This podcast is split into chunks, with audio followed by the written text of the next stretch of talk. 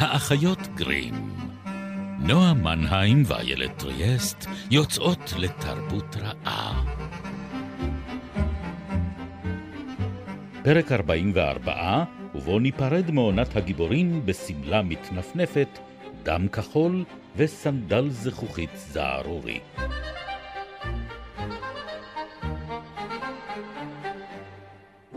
ושוב אנחנו כאן. האחיות גרים הפעם, בשמלות מלמלה, נעלי זכוכית. תיירה לראשנו. תיירה? תיירה. קטר. אוקיי. אני מנצנצת, מה איתך? אני פחות. כן, שתינו לא בדיוק אימצנו לעצמנו את מודל הנסיכה. לא הייתי אומרת, לא. קשה. לא, קשה לומר. כן, קשה לומר. חברים, אנחנו אחיות גרים מדי שבוע פה איתכם בגלי צהל ובשלל יסומוני הסקטים.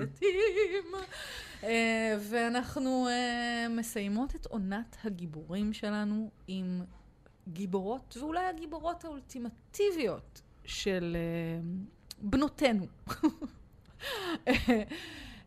הנסיכות. ובכן, לי יש בן. אז הוא פחות בקטע. אני עוד לא מצאתי את עצמי נאלצת לחפש אותו לאנה או אלזה. זה רק כי הוא לא הסתובב מספיק עם סמלה מתנפנפת. זה נכון. יש מעט מאוד דברים שאי אפשר לתקן עם סמלה מתנפנפת היטב. אז כן, הגיבורה שלנו הפעם היא, כמו שאומרים היום, בת של מלך. בת של מלך. טקסונומית נתחיל רחוק, כן? זאת אומרת, תחשבי על מדע, אוקיי? כשאנחנו חושבים על היום נסיכה, אנחנו רואים פחות חושבת על מדע, כן? אבל מדע הייתה בת של מלך, בת מלך קולחיס.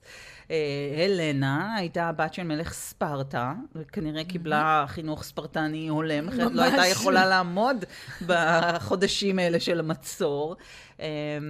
אריאדנה הייתה בת של מלך קרטים, זאת אומרת, הם היו נוכחות כבר במיתולוגיה היוונית. זה לא מנע מאביהם להקריב אותן למען הצלחת המלחמה שלו, את יודעת. בטח, למה שזה... ככה קורה לנסיכות לא פעם. אכן. כמו שכבר נאמר, לפעמים עדיף להיות הכלב של הקיסר מאשר בן משפחה שלו. בדיוק, ומשם גם, הם לא רק, הם מחוללות צרות במיתולוגיה היוונית, הם מחוללות מלחמות, הם רוצחות, הם בוגדות, הם נפגדות, זאת אומרת, הם דמויות שיוצרות איזושהי הפרעה בסיפור בדרך כלל. זאת אומרת, יש סיפורים שממש מתכנסים סביבם, אבל אנחנו כבר שם רואים את התבניות האלה, שלפיהן נסיכה היא סוג של כסף. זאת אומרת, היא סוג של הון, היא מייצגת סוג של הון נזיל. כמעט בנק עם רגליים. אפשר לפרוע אותה.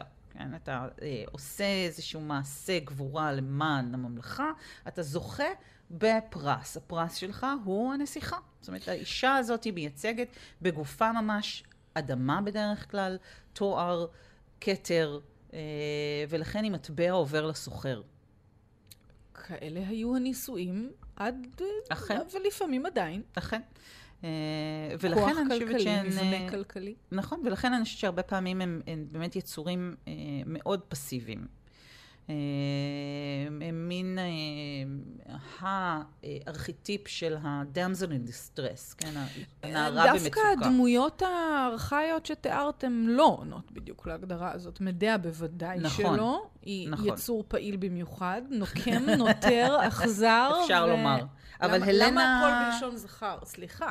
נוקמת, נותרת ואכזרית. אבל הלנה כן.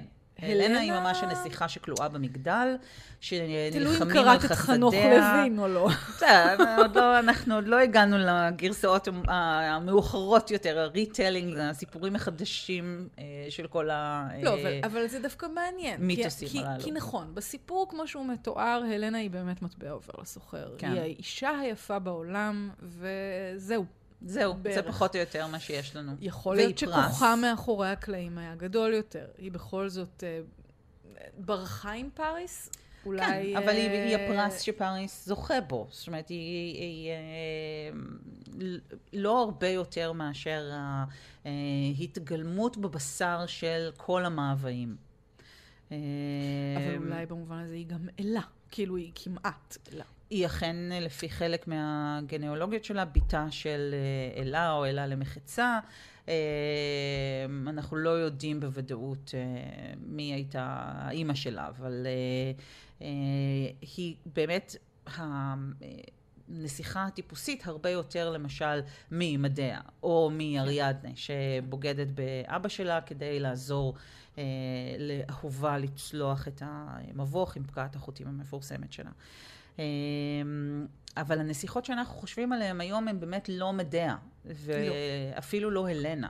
אבל לכולן יש יחסים מורכבים עם אבא שלהם. חושבות בדיוק על הנסיכות האירופאיות שממשיכות לפחות למצוא את הקשר המסובך הזה עם ההורה שלהם. רוצה שאני אשלוף את אנטיגונה ואדיפוס קצת? לא, לא, בבקשה, לא. אבל אני חושבת יש את אולי הקטגוריה העיקרית של הנסיכות היא הנסיכות הנעלמות, הנסיכות המסתתרות. ושם אנחנו באמת מוצאים את הנשים הללו שיש להם מערכות יחסים מורכבות עם האבות שלהם. החל משלגיה שנאלצת לברוח ולהסתתר אחרי שאבא שלה מתחתן עם מכשפה מרושעת שהיא האם החורגת שלה. וכלה באולי האגדה האהובה עליי ביותר, שזה אור חמור או כל מיני פרוות, תלוי באיזה גרסה. האחים גרים. כן, אבותינו. אבותינו, אחינו, למה אבותינו? אחים שלנו. את יודעת, בכל זאת רציתי קצת להתכתב עם תוכן הפרק. אחים. שעל כל מיני פרוות יש מאמר מאוד מאוד יפה של מרית בן ישראל בבלוג שלה בעיר האושר, ואני חושבת שזו אחת אולי האגדות הכי חשופות, ואני אתן פה איזושהי טעימה ממנה, כי היא באמת ממחישה את הקשר האדיפלי הזה. כן, קצת פחות מוכרת, אבל מי שראה את סיפורי עמים, שמהם אנחנו לוקחות את המוזיקת נעימת הפתיחה שלנו. נכון, ותודה ליהוד גרף שמקריין אותה כל כך בצורה מושלמת. נכון. את הקריינות. אז יש שם הגרסה של כל מיני פרוות, שהגיבורה שלה היא נסיכה שנאלצת בגלל חוק הממלכה להינשא לאביה לאחר מות אימה. והיא כמובן לא מעוניינת להינשא לאביה. הסיבה זה בגלל שהנבואה לאב הייתה, או דברי האם היו מי שהטבעת תתאים לאצבעה, היא זו שתינשא לאב ותהיה המלכה במקומה. האב מתאהב פשוט בגלל שהיא נהיית דומה לאימא שלה. אז יש כמה גרסאות באור החמור, האב רואה אותה הולכת בגן, ופתאום היא נורא דומה לאימא שלה. וכאילו מין האם המתה מתגלמת מחדש בבת. נכון. והטבעת שמתאימה למלכה, מתאימה גם לנערה, והיא אמורה לתפוס את מקומה של האם לצד אביה. אז היא מאתגרת אותו, היא אומרת לו שהיא רוצה סמלה שתראה כמו השמיים. במחשבה שהוא לא יצליח לנפק אותה, נותנת לו איזה כמו ז'אנר המשימות הבלתי אפשריות. אז יש לנו סמלה שנראית כמו השמיים, אחת שנראית כמו הירח, ואחת שנראית כמו השמש. וכמובן יש וריאנטים לזה בכל גרסה של האגדה, וכל עוד הם מנסים לארגן לה את הבגדים הללו, היא או תופרת פרוות, או מקבלת מגוון זרדים ופלומות ונוצות מהחיות שהן חברות שלה, כמו בשלגיה. כן, יש הרבה מוטיבים שאחר כך יופיעו בכל מיני, נכון? או שבאור החמור היא מבקשת מאביה את אורו של חמור שמטיל גללי זהב, שזה הדבר היקר לו ביותר בממלכתו, והוא מסכים, הוא מניח את אור החמור למרגלותיה, ואז היא לובשת את אור החמור או את הפרוות הללו ונמלטת. ונעלמת בעצם, כן. וכמובן היא נעלמת ומצליחה למצוא את האושר והאושר שלה עם נסיך שהוא לא אבא שלה.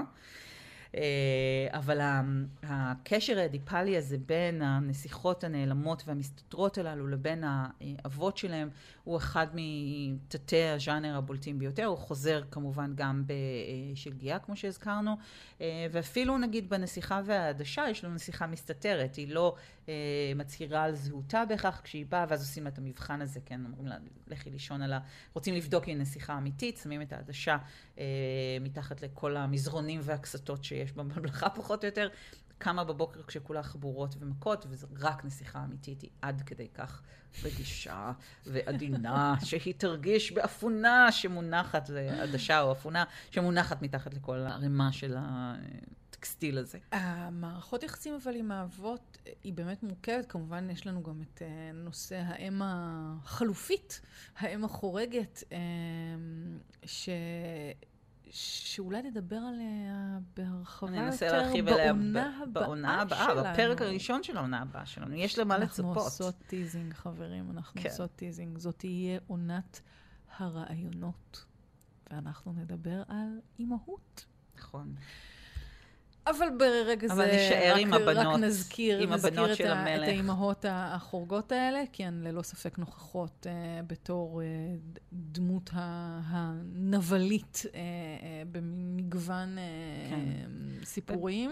גם אצל סינדרלה כמובן, למרות שהנסיכות של סינדרלה נקנית לה לא על ידי אביה, אלא על ידי בעלה לעתיד. שיש לנו באמת מצד אחד את הנסיכות הנעלמות, שהן בדרך כלל נסיכות אמיתיות שצריכות להסתיר את זהותן, ומצד שני, יש לנו את הנסיכות מנישואין, שהן לא נסיכות, אבל בזכות ההרפתקאות שהן עוברות, או האופן שבו הן מתנהלות, הן זוכות בידו של הנסיך ומשדרגות את מעמדן. הן בדרך כלל גם יש בהן איזשהו רקע של הצולה, כן, או משהו כן. שמתגלה כדם אצילים כזה או אחר, למרות שאולי גם את אישה יפה אנחנו יכולים לשים בהחלט. בקטגוריה הזאת. זאת אומרת, כל מה שאנחנו מכנים אותו סיפור סינדרלה. סינדרלה. כן. כן. אגב, גם בפרק היתומים שלנו יכולנו לדבר על כמה סיפורי סינדרלה כאלה. גם לא בנישואים, או לפעמים כן בנישואים, אפרופו אבא ערך רגליים. אבל אני חושבת שאולי אחת האמירות הכי מדויקות, אני חושבת, מבחינת הסיפור סינדרלה, זה שמעתי פעם בראיון ב-BBC, שהתחלתי לשמוע מהאמצע, ולכן אני לא יודעת את שמה של הסופרת שהתראיינה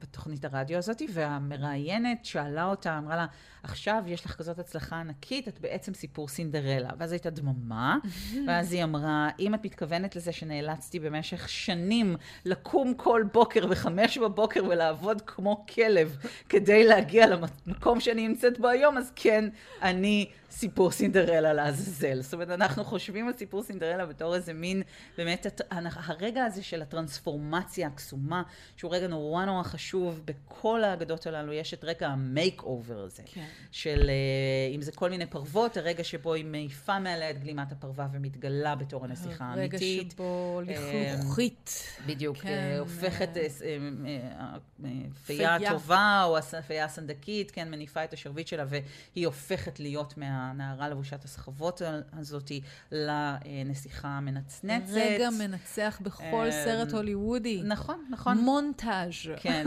כן. ותמיד יש לך את המצלמה שעולה פן מהרגליים שנעולות באביזר הפטישיסטי הזה של הנעל, אל הסמלה המסתובבת שהזכרנו בהתחלה, ואל הכתר, התיארה המנצנצת הזאת בראש, והרבה נצנצים שסובבים אותך, ונצנצים. כן, אפשר לדבר על הפער בין הנצנצים האלה לבין כמה כיף ונוח להיות בתוך נעלי עקב מזכות.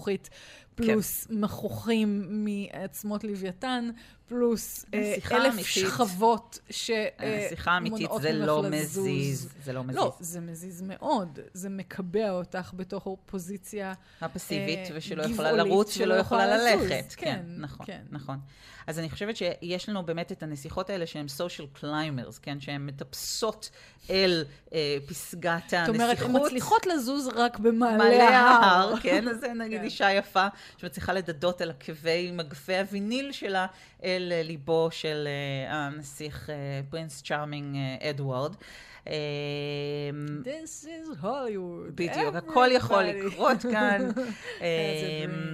ואני חושבת שהרבה פעמים גם יש לנו, כדי להדגיש את העניין הזה של הטרנספורמציה, וזה משהו שברודנו בטלהיים מתעסק איתו הרבה, במאמר מוסגר נאמר שהתיאוריה של בטלהיים על אגדות, שהיא תיאוריה מאוד מאוד פרוידיאנית, נתפסת היום אחרת לחלוטין, כשהוא כתב את סיפורן של אגדות, היא נתפסת כמיושנת וגם שמאוד מנווטת על ידי התפיסת שלו את המיניות בכלל. יש מאמר נהדר של דוקטור ירלנן שהלכה לעולמה לאחרונה, כתבה ספר שנקרא תפוח המורעל על הגיבורה באגדות העם האירופיות, וגם על בטלהיים, היא מזכירה אותו גם שם, וגם מרית בן ישראל מתייחסת למיניות של בטלהיים כמו שהיא עולה מתוך הניתוחים שלו בספר הזה.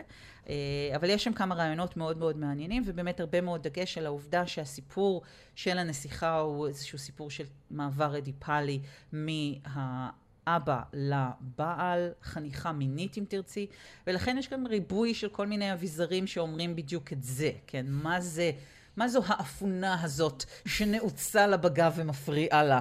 מה זו הנעל שאליה היא צריכה להחליק את כף רגלה?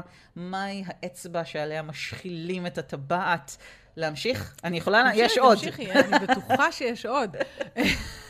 מהו שרביט הקסמים הזכור אותו? מהי המחט? שהאצבע של היפהפייה נרדמת, נדקרת בה. מפיקה דם מתוכה, ואז הנערה צונחת עליה תרדמה. זאת אומרת, יש שם ממש את המעבר הזה מילדות לנשיות, שהוא מעבר שדם מחתים אותו, כן, דם הווסת, ואז אנחנו נכנסים לאיזה מין תקופה... שלגיה, יש מוטיבים חזקים של אדום, אדום קדם. על לבן, כן, אדום על לבן. כן. ושינה מחושפת, כן. שכאילו בעצם זה הרגע שבו אנחנו באיזשהו מין חוויון כזה, שמגיחים ממנו אל תוך המיניות של הנשיקה. מוטיב הנשיקה המעוררת. כן. כן. מוטיב נקרופילי למשעי, כי אף אחד לא שאל את שלגיה אם היא רוצה שהנסיך פשוט... גם לא תהיה ימזמז אותה נרדמת. כשהיא שוכבת בארון אמיתי מבדולח שלה, וגם לא את היפהפייה הנרדמת. ומי שעושה מזה מטעמים, אגב, מטעמים מאוד מדממים, זאת אנג'לה קרטר, אהובתי, שבחדר הדמים שלה היא חושפת הרבה מאוד מהנימות האפלות, הנקרופיליות והמבעיטות, שנמצאות באגדות הללו. לחלופין, אן רייס עשתה את זה סדרת הספרים ההיפר פורנוגרפיים שלה, שנקראת יפהפייה, ששם היא חושפת עוד הרבה מאוד דברים. אני מנסה כן לחשוב נגיד על המודל החדש יחסית שלנו ואלזה, שכאילו באמת עושה את הדבר הקלאסי הזה של להמשיך משהו ולחדש משהו, זאת אומרת את היכולת לקחת מהנסיכות הקודמות את סוד הצלחתן עם השמלות המנצנצות שלהן, רק שהפעם אולי אלה שמלות שהנסיכה בוראת לעצמה. אוי, יש לי כל כך הרבה מה להגיד על אנה ואלזה. אנחנו היינו יכולות לעשות פרק שלהם רק עליהן. בואי, דברי איתי. בואי, כשהיא בוראת לעצמה את השמלה, זו שמלה עם שסע עד הירך, היא פתאום עם נעלי עקב, והשמלה היא צמודה, בוראת את עצמה כיצור מיני, שמישהו אחר דמיין כנראה, כן, אבל היא רואה, אבל מצד שני, בוא לא ניקח לה את מה שהיא אומרת על עצמה, לצורך העניין בדמות הזאת, היא, כן, היא משחררת את עצמה מעולו של אביה, שאמר לה, don't feel it, כן, she's letting it go. אבל עם כל המאמצים האדירים של דיסני באמת בשנים האחרונות, לייצר מודלים חלופיים, ללא ספק נסיכות שיודעות יותר קונג פו מבעבר. אבל נסיכות דיסני הם היום המותג הכי מצליח של דיסני. הן מכניסות באמת מיליארד דולר בשנה. זה אומר אבל שבסופו של דבר יש להן כוח, זאת אומרת, הן מצליחות לגעת במשהו ש... תראה, כאילו באמת הבחינה, אני כל הזמן יכולה לבחון רק את עצמי ואת הבת שלי, שבאמת... קשה לי לנתק את זה מהשפעות סביבתיות. היא לא ראתה אנה ואלזה לפני שזה הגיע דרך הגן, או היא לא, אף אחד לא לבש שמלות מתנפנפות בבית, והיא עצמה לא לבשה ורוד או דברים כאלה, ואז זה פתאום הגיע. אבל הילד, את יושבת פה מולי, בסמלה ורודה, עם מלמלות ועם נצנצים. למה את חושפת את האמת הבוטה? ככה זה ברדיו. אני עכשיו צריכה סלפי כדי להוכיח. הכל התחיל פה בעצם מהתחפושות, כן? כן. כי זה כיף להתחפש, וזה כיף להיות אולי אחר, אבל בסופו של דבר, אם את רוצה לרוץ על מגלשה, זה לא כזה נוח. פחות. מי שבאמת התחיל עם זה היה אנדי מוני, שמונה לראש החטיבה הזאת בדיסני, והוא אמר, הוא הלך לראות איזשהו מופע על הקרח, והוא היה מוקף בילדות קטנות לבושות כמו נסיכות, ואפילו לא היו מוצרים של דיסני, הוא אמר בזעזוע, כן, הוא נחרד, מוצרי נסיכות גנרים שהוצמדו לתחפושות הלואוין, ואז כאילו היה לו את הרגע הזה של הנורה, כי הוא בן אדם שעובד בדיסני, ולכן הוא כשהוא חושב נדלקת לו ממש נורא מעל הראש. הוא אמר, יש כאן דרישה. הוא אמר, שלח את הצוות שלו, הוא אמר, יאללה, בואו נעשה מרצ'נדייזינג של הדבר הזה, והמרצ'נדייזינג הזה הצליח בצורה מטורפת. לא, הוא הצליח רק כדי כך שהוא גם משנה, בסופו של דבר, גם כשהם מנסים כבר לעשות דמויות אחרות, כמו באמיצה, או, זאת אומרת, אחר כך הוורסיה שלה בתור בובה, היא רזה ב5 קילו. עכשיו, יש 11 נסיכות דיסני, נכון להיום. אגב, יש להם טקסי הכתרה. לדעתי כבר יש יותר, כי אנה ואלזה לא כלולות ברשימה. כי אנה ואלזה, בגלל שהם כל כך הצליחו, כי הם מותג עצמאים, עוד לא סינפו אותם רשמית לנבחרת הנסיכות. הבנתי אותך. יום אחד יהיה להם זה של גיבורות על כאלה. יש, אגב, דיבור עכשיו על נסיכה יהודייה. בעתיד. באמת היה לי חסר. נכון? כן. כמו בספייסבולס. שזה Jewish princess. ג'אפ. כן. אז יש את יסמין מאלאדין, שהיא באמת נסיכה. יש את אריאל מבת הים הקטנה, שהיא באמת נסיכה. זאת אומרת, נסיכה במובן של היא בת של מלך, כן?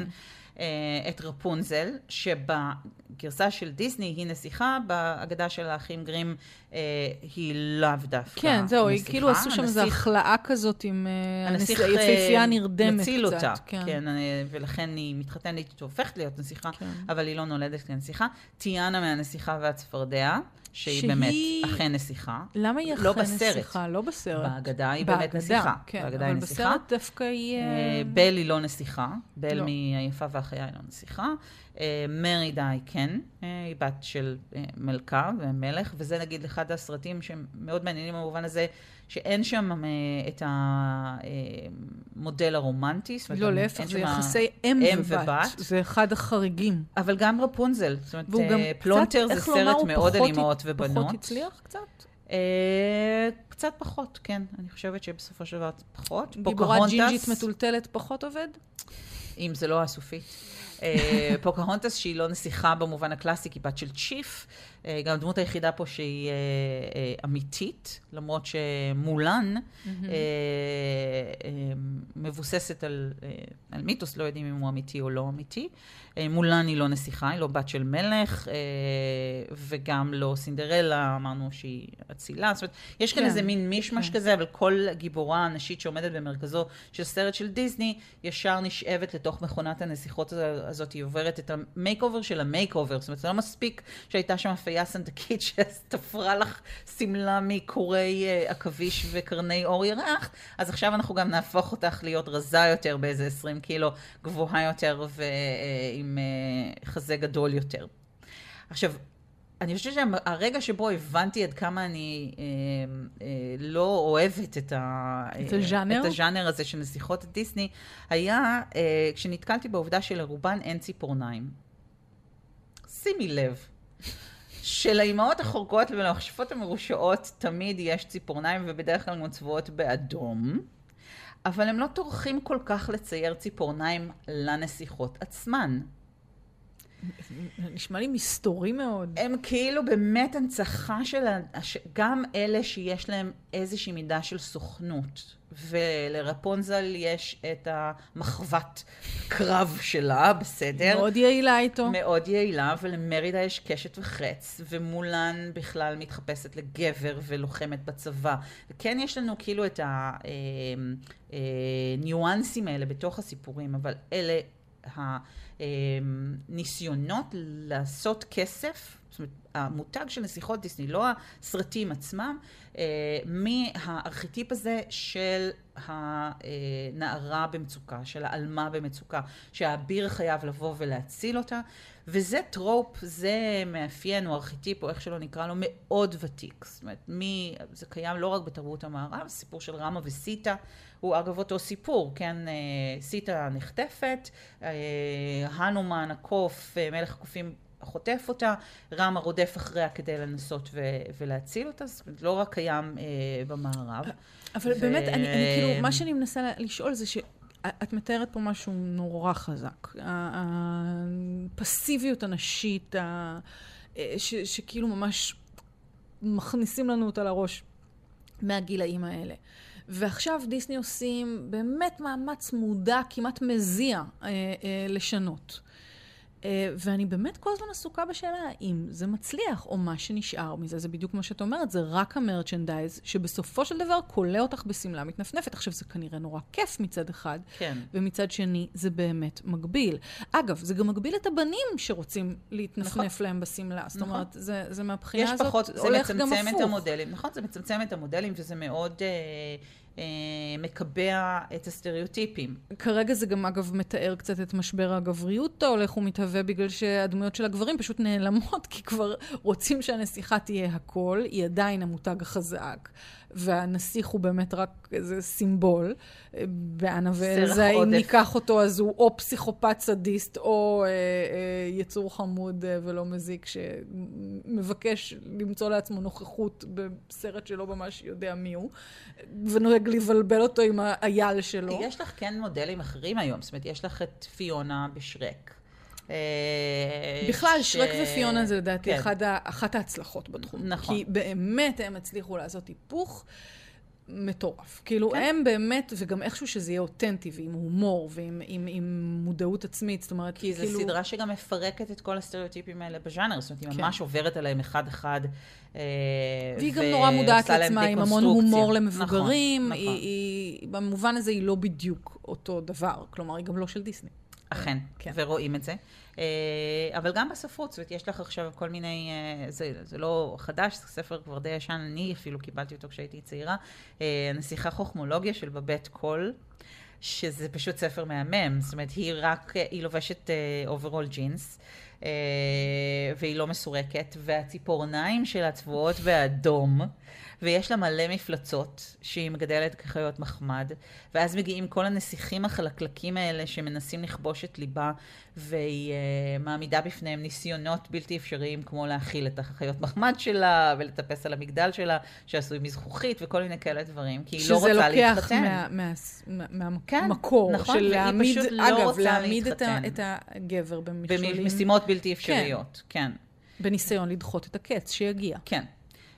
ובסוף באמת יש נסיך אחד שהוא חלקלק מכל החלקלקים שמצליח להכיל את המפלצות שלה ולטפס על המגדל שלה ולרכב על הסוס הפראי שלה וזה, והוא מטפס במעלה המגדל ותובע לעצמו את הפרס, והיא נתנת לו את הפרס שלו, שזו כמובן הנשיקה.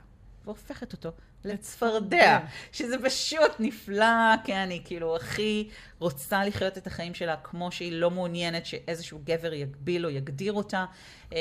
יש לה כוח קסם שבו היא משתמשת כדי לשחרר את עצמה בעצם, כי אני יכולה להפוך אותו לצפרדע, היא לא צריכה לגאול אותו משום דבר. אבל זה עדיין נרטיב שמתכתב עם מה שיש. בהחלט. זאת אומרת, הוא מנסה לשבור, זה הכל עדיין דקונסטרוקציה. זאת אומרת, זה לא נרטיב חלופי. זה לא משהו שהוא בכלל מחוץ לעולם הזה, ואולי בצדק, כי, זאת אומרת, זה בצדק, כלומר, בגלל שזה מה שאנחנו חיות, וזה מה שאנחנו נסות להתמודד איתו. אבל את רואה גם את האופן שבו אנחנו מרותקים לנסיכות אמיתיות, כן? בהחלט. בין אם זו אנסטסיה, ביתו הנעלמת של הצער, שפרנסה כל כך הרבה קונספירציות ומתחזות, וסרט מצויר, אגב, ומאוד מאוד נחמד, שהוא גם כן לא של אולפנת דיסני. ודיינה. ודיינה. הנסיכה. אבל, הנה. סופה הטרגי. לא, יש לנו עכשיו את מייגן. קייט וויליאם ומייגן. אבל מייגן שמתפטרת מתפקיד הנסיכה. היא לא בדיוק נסיכה, אוקיי? אבל עצם הרעיון הזה שאת יכולה להשתחרר מהנרטיב שהוכתב לך, הנה, הוא קורה גם במציאות. זאת אומרת, העולם כן משתנה. אפשר לעזוב את המגדל. אפשר לעזוב את המגדל. בתנאים שלך. אם יש לך כסף. או אם תמכרי את תמונותייך למשהו. בדיוק.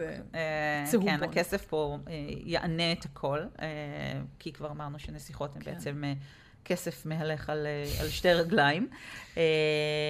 אבל אנחנו עדיין באמת מוקסמים מהן, בין אם זה מכיוון שהן מייצגות עבורנו את האידיאל הבלתי אפשרי הזה של אדם הכחול, או על מה במצוקה שאנחנו רוצים להציל. וגם את הטרנספורמציה. אבל כן, אני חושבת שטרנספורמציה באמת זה טרנספורמציה הזאת שאנחנו כולנו שואפים אליה. בין אם זה להפוך מילדות לנערות, בין אם זה להפוך מנשים לנסיכות. או לזכות בלוטו. אבל לטפל לו גם בציפורניים. תגדלו ציפורניים. אם אתן רוצות. אם אתן רוצות, אנחנו לא שופטות. לא שופטות. פשוט אפשר להשתמש בהן ככלי נשק. אל תאחזי בזה, איילת. אני לא. נועה מיינהיים. איילת ריאסט. אני מאוד מודה לך. אני מנצלת ההזדמנות גם להודות להילה מזרחי, הנסיכה שהייתה איתנו בפעמים הקודמות. כן. ולדניה שבתאי שאיתנו היום. ואנחנו מסיימות עונה נוספת של האחיות גרים, את עונת הגיבורים שלנו. ועונה הבאה. עונה שלישית במספר, צפויה בקרוב. אם נשרוד את אוגוסט. נשרוד, נועה, נשרוד.